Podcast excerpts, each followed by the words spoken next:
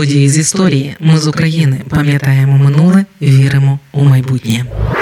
Війна на сході України почалася рівно 9 років тому. Щоправда, виконувач обов'язків президента Олександр Турчинов, а потім і тодішній президент Петро Порошенко не називали ті події війною. З українського боку до 24 лютого 2022-го війна розглядалася як неоголошена. Часом її називали гібридною війною Росії проти України. Юридично ж на сході України до 24 лютого 2022 року тривала антитерористична операція. Це 2014 14-18 роки, а пізніше операція об'єднаних сил. Однак, станом на 9 років тому у ці дні Крим уже був анексований. Там відбувся псевдореферендум, і за підтримки росіян до влади прийшли самопроголошені мери, прокурори, міністри. Попри те, що російські військові на півострові діяли без розпізнавальних знаків під час псевдореферендуму, з'явилися однозначні докази того, що голосування відбувається таки під дулами російських автоматів. Вже тоді Євросоюз закликав Росію піти на переговори з Україною, але Москва заявляла, що не визнає виконувача обов'язків президента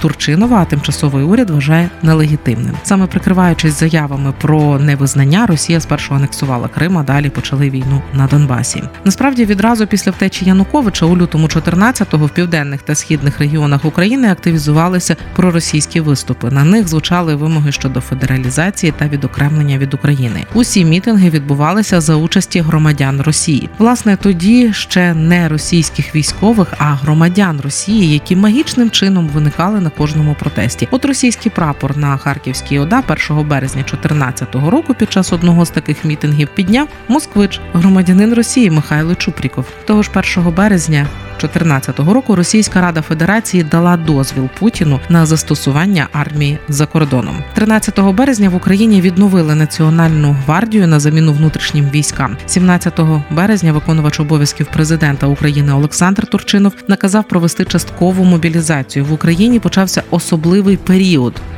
Наступного дня, 18 березня, почалася перша хвиля мобілізації. З того часу і досі мене дивує, чому тоді не закрили відразу кордони з Росією, чому не оголосили воєнний стан і не назвали війну війною. Можливо, сподівалися, що Путін передумає, можливо, були інші інтереси. Не передумав Путін на Криму, не зупинився саме 6 квітня 2014-го, рівно 9 років тому. Невідомі захопили Донецьку ОДА. 7 квітня у залі засідань Донецької облради група громадян оголосила про створення Донецької народної республіки. Того ж дня на мітингу у Харкові оголосили про створення ще й Харківської народної республіки. Бойові дії на Донбасі почалися із захоплення 12 квітня 2014 року російськими загонами українських міст Слов'янськ, Краматорськ, Дружківка. Там росіяни роздали зброю місцевим колаборантам і прийняли їх до своїх лав. Місцеві силовики були переважно проросійські налаштовані, тож невеликі штурмові загони російських диверсантів у наступні дні взяли під контроль Горлівку та інші міста Донеччини і Луганщини. 13 квітня 2014 року у відповідь на вторгнення диверсійних загонів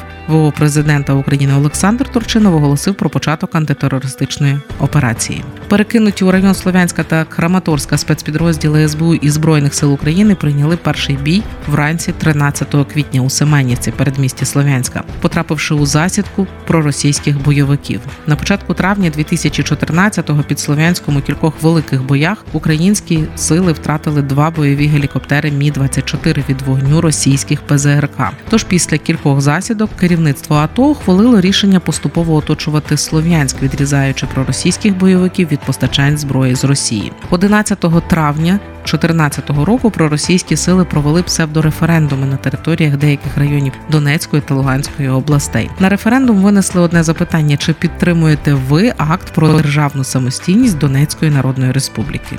Війна перейшла в гарячу фазу. Вже 12 червня 2014 року почалося постачання важкої бронетехніки з Росії. До Сніжного прибула колона танків. А через Луганськ пройшла колона систем залпового вогню ГРАД, які наступного дня вперше застосували у війні на Донбасі. 13 червня російські бойовики обстріляли українські блокпости під Добропіллям саме з градів. 20 червня 2014 року новообраний президент України Петро Порошенко оголосив про початок 10 30-денного одностороннього припинення вогню. Він обіцяв амністію і звільнення від кримінального переслідування усім, хто складе зброю, а також створення спільних підрозділів МВС для забезпечення громадського порядку, децентралізацію, узгодження голів обласних адміністрацій з представниками Донбасу. Обіцяв Порошенко і дострокові місцеві та парламентські вибори. Проросійські бойовики на запропоновані умови не погодилися. Тож вогонь вони не припинили зрештою, і усі наступні перемир'я росіяни з бойовиками порушували. І ці припинення вогню були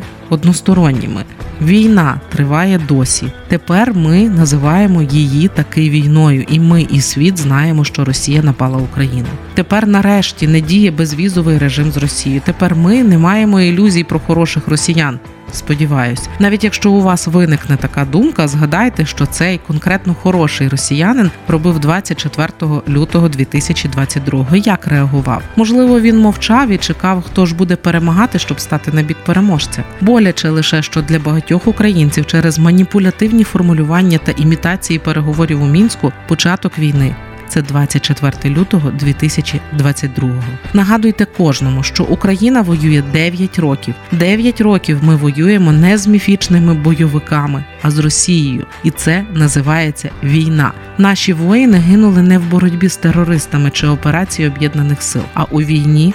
З Росією давайте називати речі своїми іменами, щоб не дати шанс ворогам маніпулювати історією у майбутньому. Ми з України важливо знати історію і розповідати історії. Найважливіше, що ми повинні дати нашим дітям, це коріння і крила.